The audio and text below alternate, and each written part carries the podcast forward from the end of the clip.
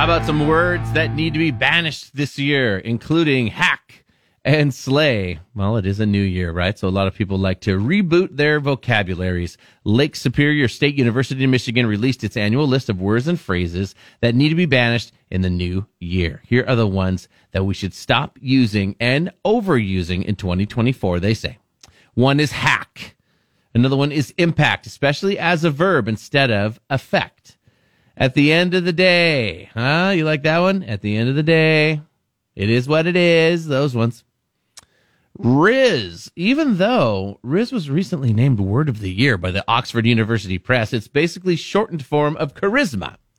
We talked about slay, iconic, cringeworthy, obsessed, side hustle, wait for it. If we're watching a video and you're already waiting for it, right? Plus, people say wait for it and then boom, have the payoff. So stop overhyping something. It undercuts the payoff. Speaking of words, Merriam Webster started the new year off by asking people on social media which words they think should be used more in 2024. Edifice came up.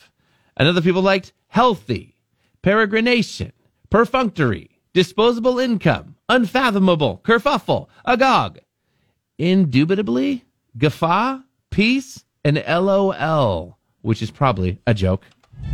Oh, would you like to hear me tell a joke? Yeah. Yeah, we'd love to hear a joke from you. Knock, knock.